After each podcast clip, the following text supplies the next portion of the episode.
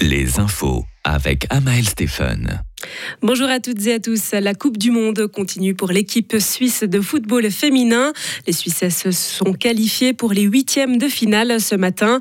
Avec un match nul contre la Nouvelle-Zélande, elles assurent la première place du groupe A. L'équipe suisse jouera son prochain match samedi 5 août, soit contre l'Espagne ou bien contre le Japon.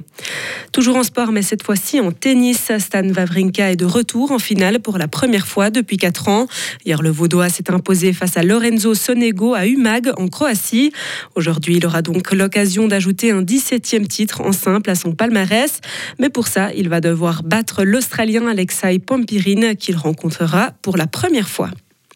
Un automobiliste a été grièvement blessé hier à la Tanne dans le Jura bernois. Pour des raisons encore inconnues, il a perdu la maîtrise de son véhicule et a heurté une souche en bordure de route. La voiture a ensuite fait plusieurs tonneaux. L'automobiliste a dû être désincarcéré avant de pouvoir être héliporté à l'hôpital. Une enquête a été ouverte. En Russie, un ouragan a tué aujourd'hui huit personnes, dont trois enfants, plus une vingtaine de blessés. Il a déraciné des arbres dans un camping à l'ouest du pays. Une centaine de sauveteurs ont été déployés sur le terrain pour nettoyer les débris.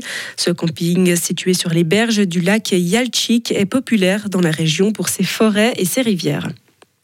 Après le coup d'État militaire au Niger, les dirigeants des États de l'Afrique de l'Ouest ont donné un ultimatum d'une semaine aux putschistes pour qu'ils restaurent l'ordre constitutionnel. Ils demandent également la libération immédiate du président nigérien qui est séquestré depuis quatre jours maintenant. Réunis en assemblée extraordinaire aujourd'hui, les pays d'Afrique de l'Ouest ont évoqué ne pas exclure un recours à la force si cela n'est pas respecté. Des sanctions ont également été prises. Les Centrafricains ont voté aujourd'hui sur un projet de nouvelle constitution. Celui-ci permettrait au président Faustine Archange Taoudera d'obtenir un troisième mandat. Élu pour la première fois en 2016, le président centrafricain a été réélu quatre ans plus tard lors d'un scrutin trafiqué. Ce chef d'État de 66 ans est accusé par ses adversaires de vouloir rester président à vie d'un des pays les plus pauvres de la planète.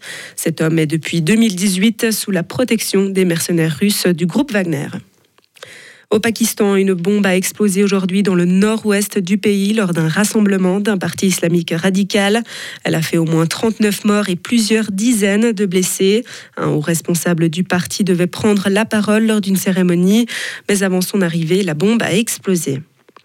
Et enfin, la 31e édition de l'Estival Open Air à Estavayer-le-Lac s'est terminée hier sur des chiffres records. Trois soirées sur quatre étaient sold out. En tout, plus de 32 000 spectateurs sont venus assister au concert. Gotthard, MC Solar, PLK ou encore Lompal ont su conquérir le public. Le festival a tenu à satisfaire tout le monde avec une programmation très diverse. La prochaine édition aura lieu du 31 juillet au 3 août 2024. Retrouvez toute l'info sur frappe et frappe.ch.